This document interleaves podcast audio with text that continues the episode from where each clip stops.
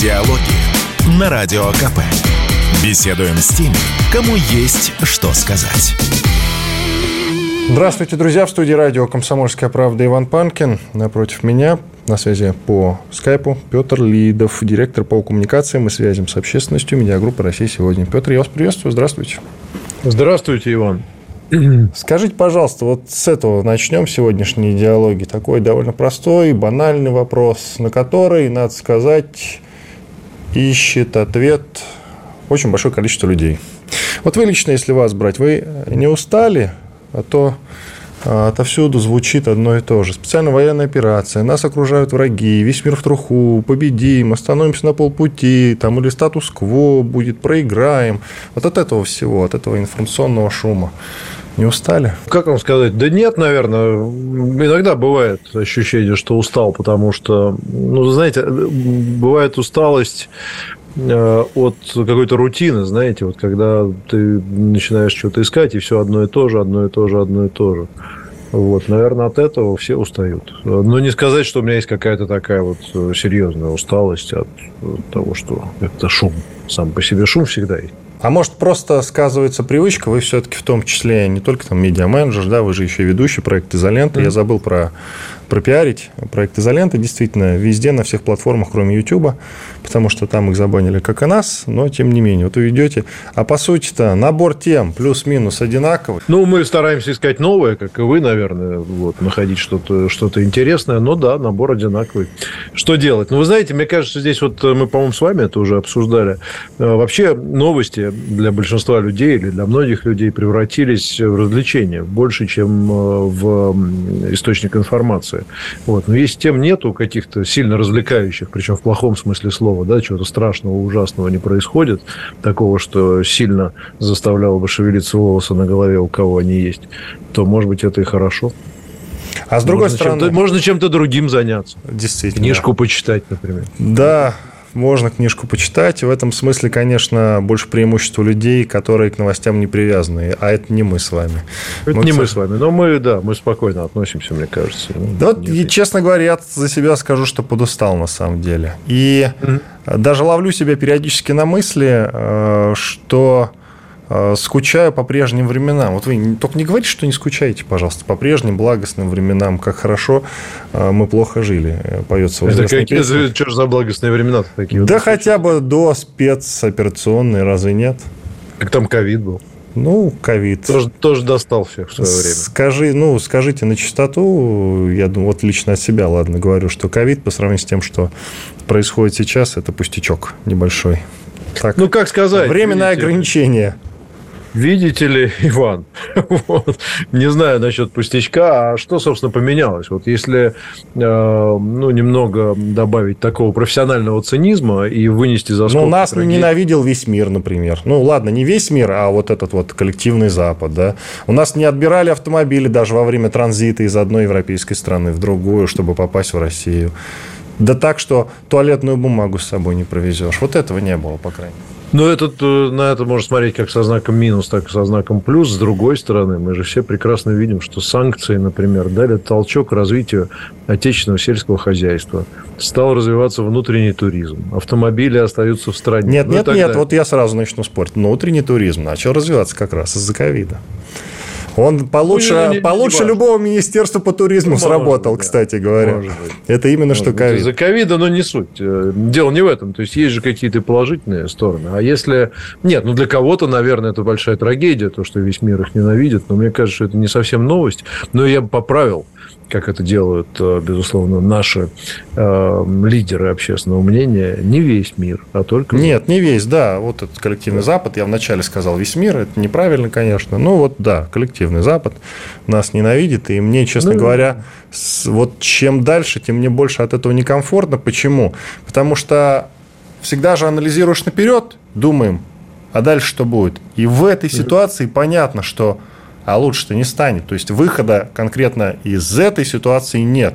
Не наступит момент в ближайшие 5 и даже, возможно, 10 лет, что Запад возьмет и забудет про всю эту историю, и вдруг внезапно нас обнимет, снова, значит, приласкает, скажет, мы братья, Знаете, мы все вместе, это... мы белые люди, о, Господи, да. это, это, Это очень классная тема, потому что э, мне кажется, что мы многие годы, вообще на протяжении, наверное, всей ну, относительно современной российской истории, может быть, с э, легкими отклонениями от данного курса, мы все время почему-то ищем какого-то понимания и любви со стороны Запада. Есть такое, да. Мы все время как-то сетуем на то, что, ну, подождите, ну, мы же хорошие, а они нас вот, считают там, значит, чертями какими-то вот, страшными, рисуют карикатуры на наших руководителей, причем делают это регулярно, с двумя перерывами, да, за последние сто лет. Э, первый перерыв был на окончание Второй мировой войны, недолгие, а второй... Да, я то, даже бы сказал, то, что... То, что называлось перестройка. На, на время самой войны, а потом сразу же, в общем-то, козни стали строить, и ну, да. нехорошие. Поэтому вот этот какой-то поиск одобрения, хлопка такого, знаете, как по плечу, как любят американские президенты похлопать президентов других стран, типа, молодец, сынок, хорошо, все. Мне кажется, что как раз надежда в том, что, может быть, мы э, будем искать одобрение внутри собственной страны, и вот это, мне кажется, важнее, чем чем вот этот поиск любви со стороны Запада. Ну, нет, так и ладно. Ну, Может, хорошо. переучится новое поколение. Был бы ну, хорошо. хорошо. Я вас сейчас спрашиваю не только там э, как журналиста, да, как человека медийного, а как специалиста по коммуникации, ям, в первую очередь, и как человек, который э, пожил за пределами России достаточно долгое время в разных странах. Поэтому вы же угу. знаете, что такое, э, значит,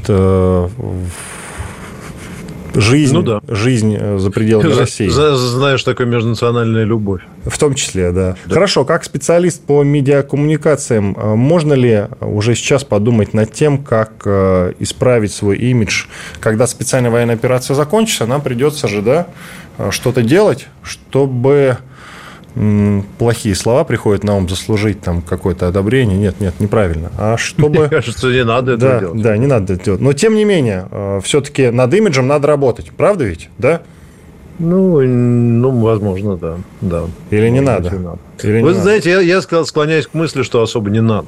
А, вот. Ну, как, с, с одной стороны, специально работать над имиджем, чтобы изобразить из себя то, чем мы не являемся, безусловно, не надо.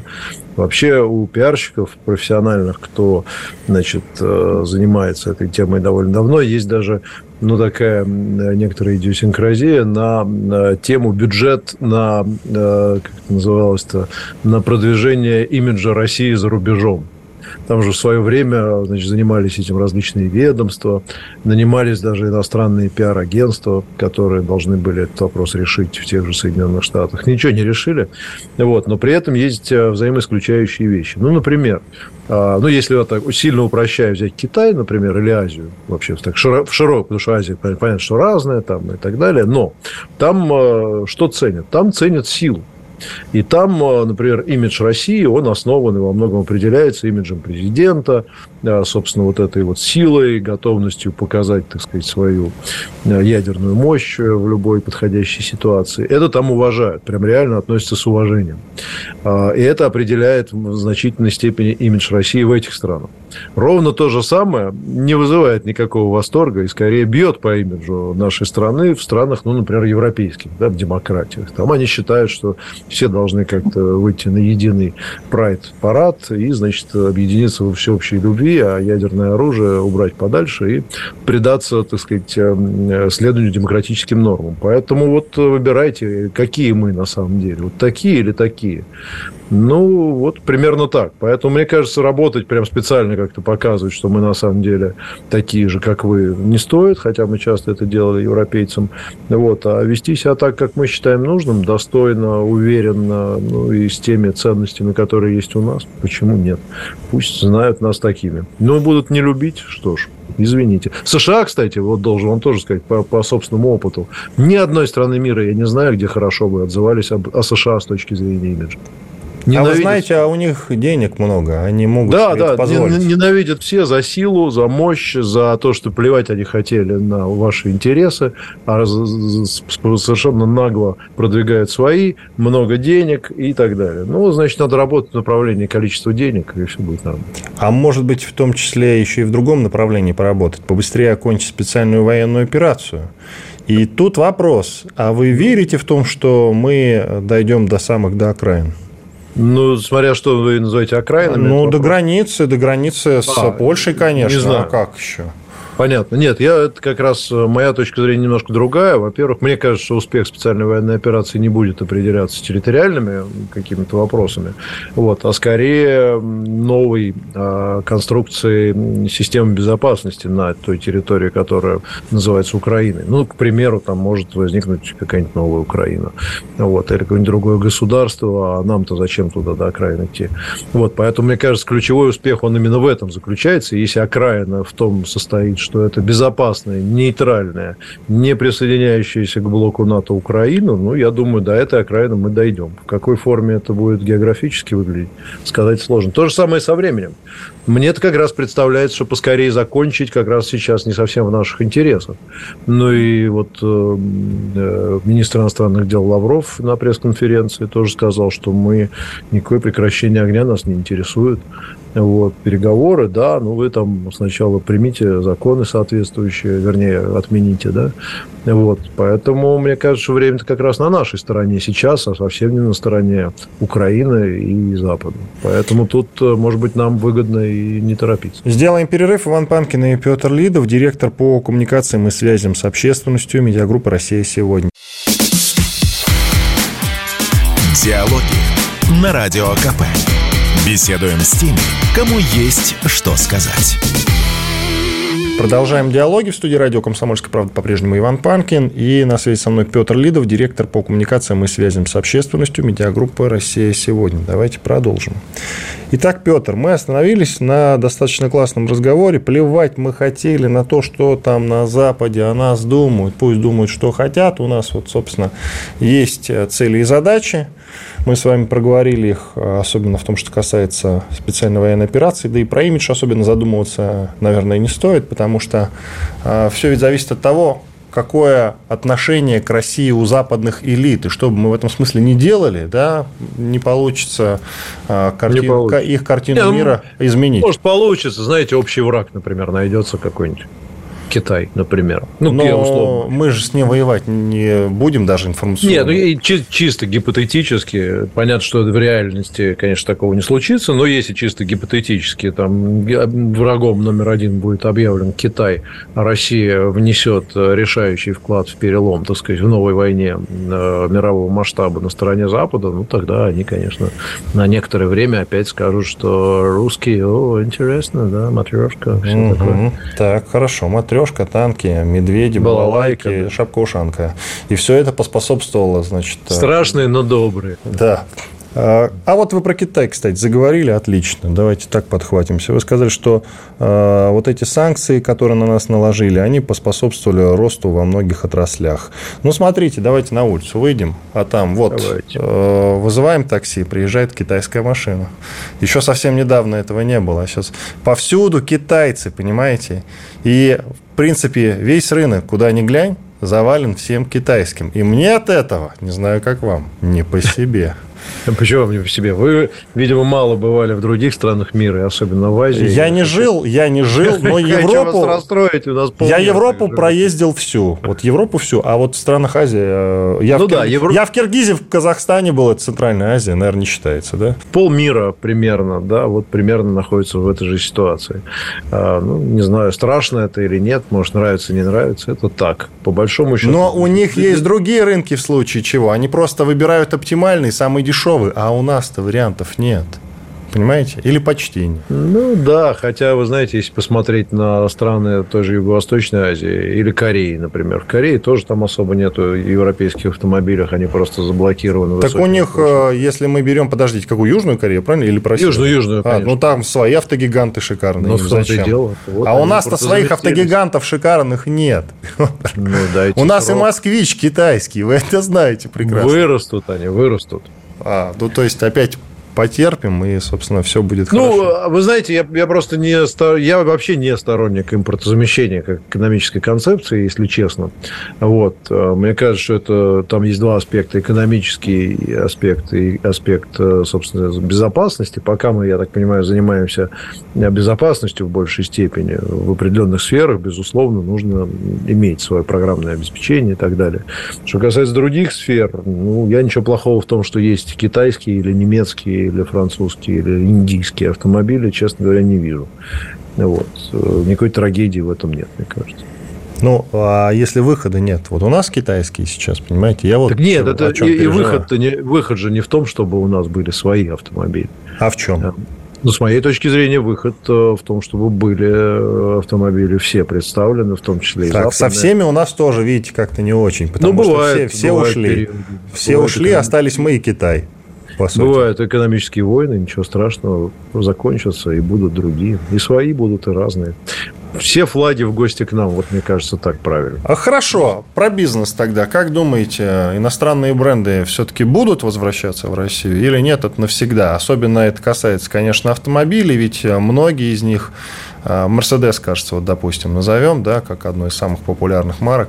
Я не очень хорошо в этом разбираюсь, но насколько я понял, они отключили как раз от э, от системы, и теперь там нельзя пользоваться ключом, и там надо как-то да, не систему только, поделать. не только Mercedes, вот у меня BMW. Я просто не знаю, как это происходит, я сам не особенно ну, водитель. Как, э, как? Там, ну, там ситуация следующая, что вся информация о вашем автомобиле, когда ты посещаешь авторизованный сервис, она там складируется и запоминается в вашем ключе, находится в централизованной системе, поэтому они вам, например, присылают уведомления всякие. Вам там масло поменять, колодки, еще что-нибудь. И, в общем, э, оператор этой системы может, нажав на кнопочку, ну, грубо говоря, провести такую базовую диагностику, не вставая со стула. Ну, вот эту систему они отключили, ну, что поделать. Отключили, ничего страшного. Ну, это как часть, это как часть сегодняшнего сервисного пакета автомобиля. Ну, хорошо, отключили. Как, знаете, YouTube тоже отключил вот всю мою историю просмотров. Ну, ладно, переживу как-нибудь. Ну, с YouTube вот. переживем, а эти-то, как думаете, одумаются, вернутся? Или так российский нет, рынок этого... не так интересен для них, кстати говоря? Нет, российский рынок, безусловно, интересен. Это очень прибыльный рынок особенно с точки зрения автомобилей, ведь у нас же понты, как говорится, дороже денег. Хороший понт дороже денег, да? Да, поэтому, конечно же, Mercedes, BMW, что за пацан BMW? Конечно, для них это супер прибыльный рынок, они новые модели, как вы помните, сразу дорогущие, сразу гнали сюда, вот, потому что мы гораздо больше, чем европейцы, уважаем, так сказать, красоту и ценность, вот, и цену. А, так что нет, ну, наверное, вернуться. Вопрос другой, смогут ли. Потому что, если посмотреть на китайцев, я небольшой эксперт в технической, так сказать, части их автомобилей, но они, э, как вы видите, заходят на наш рынок не как раньше корейцы. Корейцы же заходили с самых дешевых автомобилей. Да, то есть у них Deo Matiz, вот это весь ужас. А китайцы а, с автомобилями премиум-класса Да, китайцы сразу вошли с премиальными брендами. И я думаю, что когда они займут здесь места, а, наладят производство на тех мощностях, которые раньше занимали эти красавцы, а, сервисы уже все поменяли вывески. Там везде уже китайские вывески висят. Ну, какие-то еще Хаваль там какой-нибудь, да. А, островки, так сказать, былой роскоши. Их просто не пустят. Они не смогут войти, это будет очень тяжело. Вот, потому что будет как раз то, что и уже есть. И вот эта вот э, информация, и обслуживание, и сервис, и так далее. Поэтому ну, войти захотят, конечно, но смогут ли? Большой вопрос. Ладно. Это если об автомобилях говорить. Другие бренды, может, кому-то попроще будет.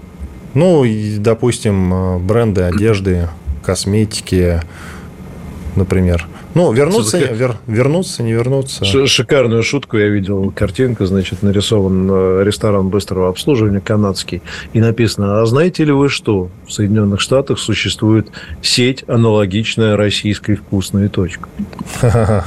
Хорошо, да.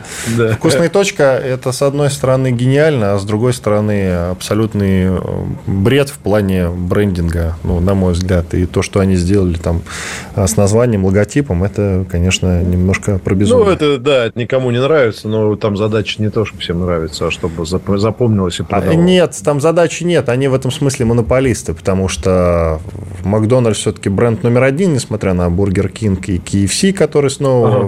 вернет себе имя Ростикс. И в этом смысле все равно у конкурентов было сильно меньше а, клиентов, чем у Макдональдса. Поэтому как бы они ни назвались, они все равно обошли бы впереди планеты всей. Ну, Во да, всяком плюс... случае, первое время. А там уж, да, как вот с точки зрения сервиса и качества продукции. Но пока вроде как лидируют все равно. Итак, да, вот ну, Канаду... Рекламы много. Вы Канаду упомянули, а там э, произошло интересное. В канадском парламенте чествовали ветераны СС «Галичина». Причем все поднялись, полный зал, куча вот этих вот парламентариев. И, кстати, там был Зеленский, у которого дед фронтовик, и он, и все остальные браво так аплодировали этому фашисту. Фашист украинский коллаборационист, который и служил в СС «Галичина» как раз. А потом, после войны, сумел смотать в Канаду, и там э, живет по сей день. 98 лет этой сволочи. Вот он живет. И я, кстати, напомню, что в Канаде по-моему, самая большая диаспора, да, наверняка да. самая большая диаспора живет именно в Канаде. И там, кстати, среди прочего, есть и э, памятники СС Галичина. Один точно есть, я знаю. Причем довольно добротный, такой большой, с позволения сказать красивый, как памятник я имею в виду. То есть какие-то люди нашлись, которые это все создали, да, установили угу. и так далее. Смотрят, иногда цветы к этому приносят. Вот представьте себе. Так может это а действительно не с нами что-то не так? Может, это у них крыша едет окончательно? А? Во-первых, у них, конечно, большая проблема с точки зрения того, что они вообще не сильно задумываются о том, как вообще этот э, престарелый персонаж э, вообще мог воевать за независимость Украины на, на чьей стороне и при каких обстоятельствах. Ни один из этих аплодирующих граждан, включая Зеленского, видимо, об этом даже не подумал. Так нет, вот. вы посмотрите на фотографии, там вот такое вот восторженное лицо, он хлопает, он весь в процессе, серьезно. То есть по фоткам-то все видно. Ну, просто не очень понятно, да, при каких обстоятельствах этот, э, ну, любой человек, понимающий хоть чуть-чуть в истории, ну, было понятно, что он бандеровец как минимум, а как максимум, там, да, эсэсовец. То, что они идиоты на этом, в этом смысле в Канаде, ну, наверное. Может быть, их это не сильно трогает, надо просто красиво показать сказать. А мы как-то ответить можем красиво, опять-таки, слово хорошее. Красиво ответить. Или нет? Скандал-то уже довольно мощный, но мне кажется, это дает, это вносит очень серьезный вклад в дискредитацию, собственно, того, что происходит на Украине. Там же э, голоса оппонентов э, нынешней американской власти, которые играют основную роль, они как раз и заключаются в том, что, ну, помимо прочего, что украинская власть на сегодняшний день власть нацистская, и что мы поддерживаем, ну, мы США имеется в виду, что мы поддерживаем фактически наследников Гитлера. Но об этом не принято говорить. Э, в официальных СМИ. Это укрепляет, вернее, доказывает и вносит ну, совершенно очевидный аргумент в том, что эти утверждения правильны. Соответственно, дает им э, ну, соответствующий уровень, э, как, как правильно сказать, ну, уровень доверия, и это очень хорошо. После большого перерыва обязательно поговорим. После полезной рекламы, хороших новостей. Вернемся и продолжим. Иван Панкин и Петр Лидов, директор по коммуникациям и связям с общественностью медиагруппы «Россия сегодня». Многие из вас его знают по проекту «Изолента». Найдите, подпишитесь, обязательно смотрите на любой удобной платформе. Все, отдыхаем. Диалоги на Радио КП. Беседуем с теми, кому есть что сказать. Продолжаем диалоги. Иван Панкин и Петр Лидов, директор по коммуникациям и связям с общественностью медиагруппы «Россия сегодня». Петр, мы с вами в конце прошлой части затронули весьма волнующую тему. Это выступление, точнее нет, не выступление, а чествование с аплодисментами э, бойца эсэсовца, военнослужащего, который как раз служил в СС э, Галичина и в том числе Зеленский там ему аплодировал, и все остальные. Потом, правда, премьер-министр Трюдо сделал замечание по этому поводу спикеру парламента, сказал, что это было не очень-то уместно. Постфактум-то все мудрые. И любопытная реакция. Во-первых, довольно жестко отреагировали в Польше на это. Им это очень серьезно не понравилось. Трюдо поспешил оправдаться. Он говорит, ну да, это было, конечно, не очень уместно, надо было предупредить, и, может быть, не совсем правильно, что этот человек выступал в парламенте, и вот это вот все. Но, среди прочего, так внезапно совершенно начал говорить, что это вина российской пропаганды. Тут поспешил на это отреагировать Илон наш Маск. Он сказал, да, может быть, я открою для кого-то тайну, но не во всем виновата российская дезинформация. Да, Прав. Илон ну, Маск, Илон Маск, два вопроса. А, Илон Маск, как вы относитесь к его временами пророссийским, ну, скажем так, настроениям, да, и словам, возможно, постам пророссийским. И есть ли у вас ощущение, что антироссийская антироссийская коалиция, она постепенно рушится? Ну, вот смотрите, Канада Польша, Польша с Германией постоянно срутся между собой. Может быть, действительно там треснет наконец-то этот лед проклятый, а? Рано или поздно треснет, э, но трещина будет определяться все-таки объективными, мне кажется, фактами, факторами. Э, в первую очередь положением дел на фронте во вторую очередь расходами и эффективностью их использования. Вот. Ну и в-третьих, э, очевидно, что э, чем хуже будет дела, будут дела у Украины, тем э, больше будет желающих ну, там что-то где-то половить, так сказать, как мы, кстати, об этом давно не говорили, но очевидно и у Польши, и у Венгрии, и у многих других стран, и у Румынии найдутся какие-то свои интересы на том, что сейчас является на просторах территории, которые сейчас являются Украиной. Поэтому да, однозначно. Ну а Маск э, чего? Маск бизнесмен, как я понимаю, вот человек, который старается быть равноудаленным от э, раз, разного рода политиков. Почему же их там И так говорит мало? то, что думает. Почему их там так мало таких вот равноудаленных? Миллионеров-то ну, там много, а равноудаленных нет. при этом нет немного. Вы знаете, бизнес вообще, вот сколько я работал в бизнесе, он э, всегда старается дистанцироваться от политики совершенно искренне. Они понимают, что ничего хорошего их э, не ждет. Но, к сожалению, они, как любой бизнес, крупный бизнес, особенно подвержен политика главнее, чем бизнес. И тот же Госдеп, он в состоянии диктовать им э, свои какие-то, так сказать, условия. Вот, что они, собственно, и делают. Поэтому вопрос о влиятельности и э, дееспособности политической элиты. Ее никуда не денешь, она есть. Это люди, которые принимают политические решения и могут сильно осложнить жизнь крупных корпораций. Поэтому те мы нужно с ними считаться. Вот. Ну, а, естественно, в кулуарах, за ужином, они, естественно... Я много раз слышал восторженные отзывы и от американцев, в том числе о Путине, вот, о позиции России по многим вопросам, критику в адрес своей страны. Это очень распространенная позиция. Другой вопрос, что медиа и политики, они думают по-другому, у них свои задачи, свои принципы и свои э, э, нарративы, свои ценности, и мы в основном слышим только их. Все будет зависеть от положения дел на фронте, сказали вы. Не могу к этому, ну, скажем так, не придраться, что ли. А вы спокойны по поводу положения дел на фронте? Да, я спокоен. Я спокоен, исходя из того, что я стараюсь смотреть, э, ну, лично я, опять же, не являюсь Поменьше телеграм-каналов стараюсь смотреть. Во-первых, поменьше телеграм-каналов. Во-вторых, э, кто взял какое село, ну, это, конечно, очень важно, но, на мой взгляд, ключевое – это Э, сравнение стратегических э, ресурсов и стратегических возможностей России и Украины. Даже если фронт будет находиться вот в этом статичном состоянии, в котором он находится сейчас, и боевые действия будут продолжаться там в вялотекущем режиме, несопоставимая экономическая мощь, ресурсные возможности, военные возможности. Мы видим э, рост военного бюджета, рост российской армии, и мы видим то, что происходит на Украине. И, собственно, вы знаете, вот эта уверенность уверенность, она еще транслируется все больше и больше, кстати, я замечаю. И вот э, Вячеслав Володин тут высказался э, вчера, по-моему, э, или позавчера по поводу того, что два варианта есть. Это либо полная капитуляция, либо прекращение существования Украины как государства. В качестве аргументов он приводит демографическую ситуацию на Украине, экономическую ситуацию на Украине, ну и так далее. То есть, мне кажется, что, ну, хорошо, еще год э, подобной войны, и э, от Украины просто ничего не останется. Они просто будут не в состоянии ничего делать.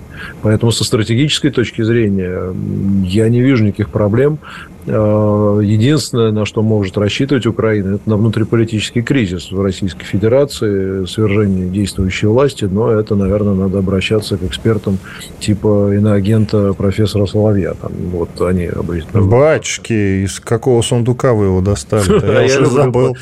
Я люблю послушать. Он же предрекает э, масштабные, так сказать, э, перевороты уже много лет, все время осенью случаются вот, каждый год. Также огромное количество двойников, тройников, так сказать, возможно, э, группа двойников президента захватит власть, там, ну или что-то такое. Очень Батюшки, интересно. вот это да. такие я слышу гипотезы Ну вот что-то, что из этой сферы может, наверное, как, как-то ну, ладно. сомнению мои, мои логические конструкции. Шут с них. Говорить, значит, э, во время обеда о душевно больных, наверное, не очень правильно. Не стоит. Да, да не очень правильно. Не к обеду, как говорится говорится, будет упомянут этот человек, но был упомянут, ладно, забудем, идем дальше. Вы про стратегию сказали, а тактически, э, тактическую составляющую тоже нельзя забывать. А она заключается в том, что Украина-то тоже на месте не стоит, ВСУ, я имею в виду, тоже кое-чему учится. И вот стали уже крылатыми ракетами, крылатыми ракетами, западным оружием бить э, по Крыму, по штабу Черноморского флота вот был нанесен удар, а до этого по администрации Донецка, Хаймерсами, кстати. Это не может не пугать. Вы согласны? Если они сейчас вот они поднаторели в этом и будут наращивать только потенциал mm-hmm. в этом направлении, меня, честно говоря, это тревожит. Меня это тревожит. Но, ну, и э, тут важно, э, я понимаю, что вы, вы же не военный эксперт. Дело не совсем в этом. А претензия э, у нашей общественности в том, что как-то не хватает им реакции от Минобороны. Они почему требуют ответных ударов по центрам принятия решений? А потому что как раз фронт у нас застыл на месте, мы все занимаемся перемалыванием, да, придумываем вот эти вот названия, перемалывание, перегруппировки, еще что-то. Нет нормальных, внятных ответов, а вы как раз специалист по этой части. Да, и обществу хочется понять, что же происходит. Смотрите, как громко они везде это видят. Удар по Черноморскому флоту. И совсем не замечают, что мы где-то там в Кривом Роге или, я не знаю, в Днепре ударили по штабу СБУ или еще что-то. Это проходит незамеченным абсолютно. То есть, получается, проукраинские или цепсошные телеграм-каналы побеждают наши. Ну, если война велись бы между цепсошными и нашими телеграм-каналами, и вот, так сказать, кто там кого побеждает в головах Э, обывателя. Ну, возможно. Но на самом деле все несколько иначе. Ну, во-первых, э, мне нравится наш подход, который не устраивает праздника из э, уничтожения или попадания в разного рода объекты на территории Украины. Довольно сухие сводки. Мне это как раз кажется, что это правильно и хорошо, потому что мы бьем по тем городам, которые, в общем-то, по большому счету наши. Вот. Что касается ударов по штабу Черноморского флота, здесь я бы вот что отметил. Безусловно, пиар-эффект достигнут, вот, но не более того. Значит, они запустили, если я правильно помню, 6 ракет, из которых одна попала в цель. А, это довольно дорогое удовольствие, чтобы даже уничтожить историческое здание в центре города Севастополя. И, к сожалению, вот мы увидели информацию, что там был один погибший. Понятно, что с военной точки зрения это не несет абсолютно никакого смысла. Ноль. Просто абсолютно нулевой смысл. Это все не имеет э, отношения к боевым действиям. Пиар, да, вот. Но тут вопрос, зачем этот пиар нужен? Сколько у них этих ракет, и когда они кончатся, если они будут вот таким вот образом, так сказать, старые здания поражать, по 6 ракет запускать, это дорого, это, это серьезное дорогое удовольствие. Вот. Ну и кроме этого, я тоже тут, э, я бы с вами поспорил, опять же, ну, наверное, спросите военных специалистов, но, насколько я понимаю, наша система ПВО, она как раз постоянно адаптируется к новым. Есть такое, это правда, это правда. Поэтому то, что они будут наращивать, э, это как раз совершенно не факт. Наращивать будем мы, и, скорее всего, эти удары будут терять эффективность, нужны будут новые виды вооружений, к которым система еще не готова, и вот тогда будет что-то появляться. Так что здесь улица, как бы, можно сказать, с двусторонним движением. Вот, поэтому, не знаю, с этой точки зрения их действия, они, в общем, кроме информационного эффекта, ничего не несут. Теперь про граждан, которые ждут ударов по центрам принятия решений. Ну, во-первых, центры принятия решений, даже, даже вот этот штаб Черноморский, там понятно, что никакие генералы не заседают круглосуточно. Скорее всего, они находятся на замаскированных командных пунктах, и даже если жахнуть там условно по той самой банковой, то никого там не застанешь, потому что, в общем, вряд ли они там проводят какие-то военные совещания. Ну, кроме каких-то младших чиновников и уборщиц. Ну да, но да. даже если и застанешь, то толку от этого тоже будет не сильно много. Мне кажется, что все это, не хочу обижать зрителей и слушателей, это все из серии хлеба и зрелищ. Да? Вот хлеб у нас есть, вроде худо-бедно, а зрелищ не хватает. И все хотят, чтобы в телеграм-канале был какой-нибудь ужасный ужас, потому что это очень интересно, что надо срочно куда-то бежать, всем прятаться. А, к сожалению, вы тоже прекрасно знаете, граждане очень любят, чтобы их пугали. Вот они пугаются с большим удовольствием. Иван Панкин и Петр Лидов, директор по коммуникациям и связям с общественностью медиагруппы «Россия сегодня», проект «Изолента». А мы пока сделаем небольшой перерыв. Диалоги на Радио КП. Беседуем с теми, кому есть что сказать. Иван Панкин и Петр Лидов, директор по коммуникациям и связям с общественностью медиагруппы «Россия». Сегодня мы как раз вот э, в конце третьей части заговорили про удар по портовой инфраструктуре, в том числе в Одессе здание Мурпорта, э, гостиницы было нами снесено. Поговаривают даже, что погибли там какие-то иностранные специалисты, которые там дроны собирали. Я не знаю, мне, честно говоря, в это не особенно верится, так на всякий случай. Почему? Потому что ну, после выхода из зерновой сделки э, всю портовую инфраструктуру мы начали постепенно, но методично сносить. И я думаю, что должно было ума хватить всех людей-то оттуда, тем более, если они что-то там собирают, да, вывести, эвакуировать куда-нибудь а, в другие места. Ну ладно, допустим, это действительно так, поверим в это с удовольствием. Украинские телеграм-каналы, лучшие у них телеграм-дома, и в том числе ЦИПСОшные, начали распространять информацию о том, что у нас высокопоставленные начальники а, погибли во время их удара по штабу Черноморского флота в Севастополе, что не соответствует действительности. Вот Петр только что наткнулся на ну, вот соответствующую новость. Сообщают, да, видео, значит, э, видео Министерства обороны с коллегией Минобороны, где, собственно, командующий Черноморским флотом Виктор Соколов, записанный как раз погибший в результате этого удара, э, значит, вот он спокойно себе сидит э, на этом совещании. Надо было, наверное, нашему Минобороны судорожно опровергать сообщения, там, я не буду даже фамилии этих мразей называть, которые у нас там телеграммах и инстаграмах все это сообщают. Э, вот. Ну вот, кстати, ну, а наверное, быть... не надо было. Ну а почему? А почему Министерство обороны так сухо реагирует, часто медленно? А иногда, а иногда, кстати, сразу тут же, вот знаете, помните, в Белгороде упал снаряд внезапно. Помните наверняка. И ну, тут же Министерство обороны, ну как, на центральную улицу упал, э, и я уже не помню, один разорвался, другой не разорвался. Это громкая довольно-таки история. Там э, э, Министерство обороны сразу же признало, что произошел случайный сход как раз во время там какого-то учебного полета. Или не очень учебного. Ну, сразу да, отреагировали, да, и сразу признались. Сразу сказали, да, вот есть такая штука, произошло ЧП взяли на себя ответственность, не сняли говорить о том, что это значит, что Украина до нас долетела и сбросила снаряд на центральную улицу Белгорода. Что хорошо mm-hmm. и правильно, на да, мой взгляд. Да, да, правильно. Вот. А здесь вы говорите, что нет, наверное, правильно, что не стали тут же сообщать о том, что все это дезинформация. Но первое, э, смотрите, первое сообщение доходит, как правило, условную цифру назову, до тысячи человек, а опровержение, которое не сделано оперативно, доходит только до 500. Понимаете? То есть Это часть, правда, да. Да, часть аудитории останется в полной уверенности, что у ВСУ получилось уничтожить нескольких наших военачальников. От этого падает общий боевой дух, ну и, в принципе, настроение. Это отчасти верно, но с другой стороны они закладывают мощнейшую, ну такую бомбу с э, отложенным эффектом под себя. Потому что когда у них кончатся военные и фронт обрушится, они будут сильно изумлены. Как же так? политрук врал там и так далее. Вот, поэтому здесь, конечно, дезинформации одной войну-то не выиграть. И мне лично импонирует больше образ молчаливого, спокойного, уверенного в собственных силах самурая, нежели образ некого истеричного, значит, э, э, плюющегося в разные стороны какого-то шалопая, шпаны какой-то, вот, который, как мне представляется, Цепсо очень, очень успешно на себя примеряет.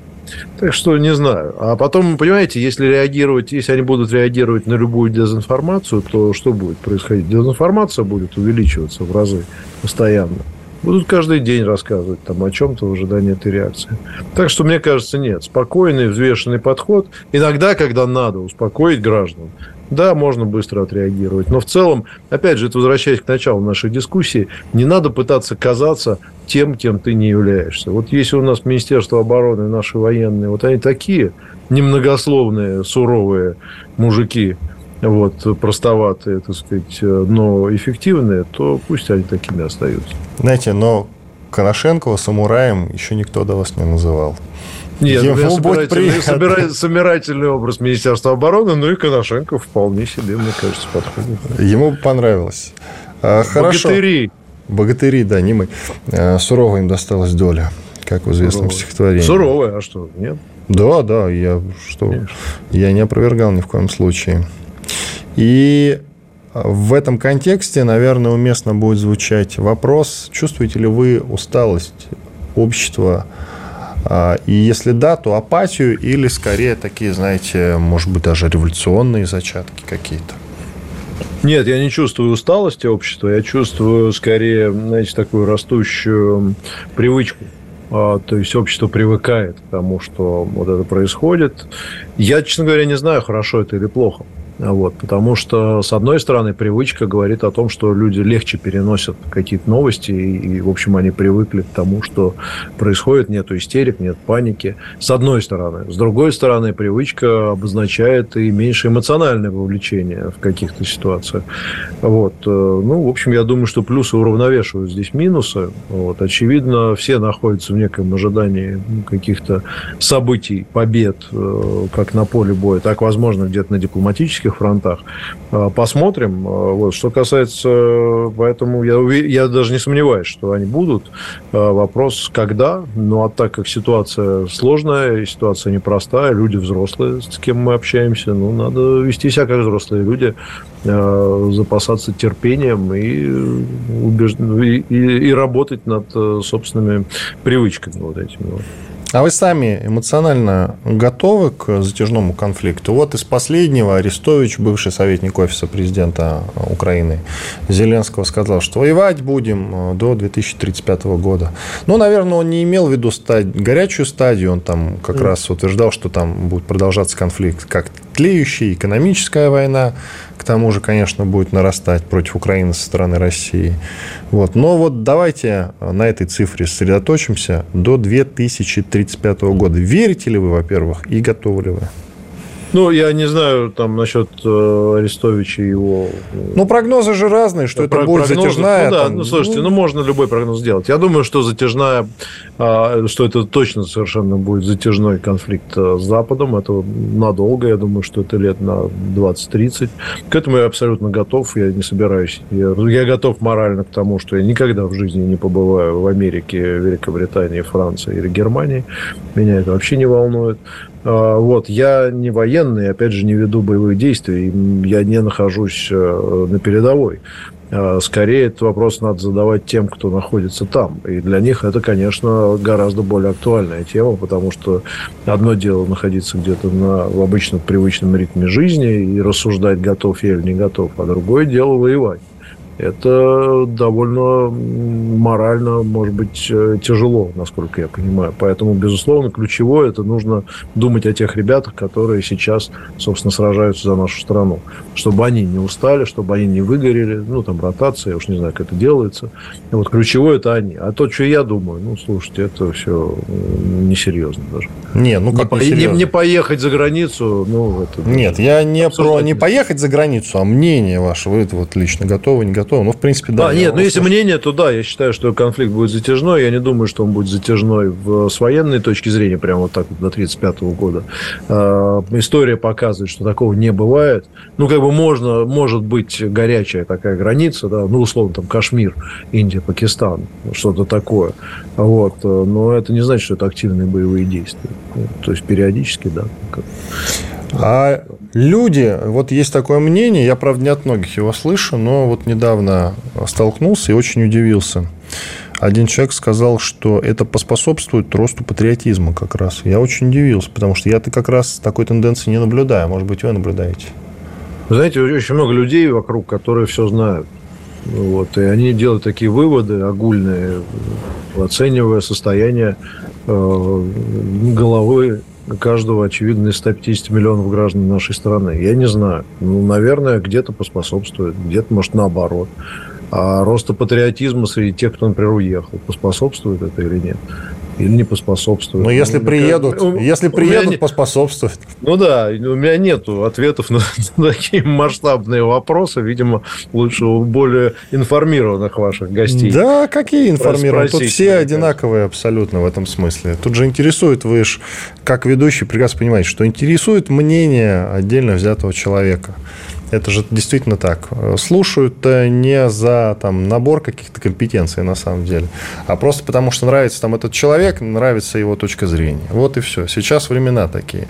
А все эти политологи, политологов уже давно, в общем-то, я, пора я, выставлять... Хотел да, я, я думаю, что вопрос правильный, но, знаете, бывает, у меня вообще вопросы больше нравятся, чем ответы, потому что, если честно отвечать на все вопросы, практически все, любой нормальный человек скажет, что, знаете, я затрудняюсь на это ответить, потому что черт его знает.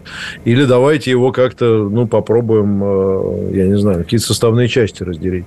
Потому что каждый вот из каждого утюга тебе там рассказывает, как оно будет. Тут Арестович, здесь вот этот вот, и, и все все знают на самом деле мало кто чего знает. Вот. И единственное, о чем я могу говорить, это о собственном, собственных чувствах и эмоциях. Вот. А они такие, как я сказал. Я уверен в завтрашнем дне и в мощи нашей страны. Думаю, что э, в этом смысле я прав. С дюжем, короче. Однозначно. Спасибо. Иван Панкин, Петр Лидов, директор по коммуникациям и связям с общественностью, медиагруппа «Россия сегодня». Были здесь, остались довольны. Диалоги на Радио КП. Беседуем с теми, кому есть что сказать.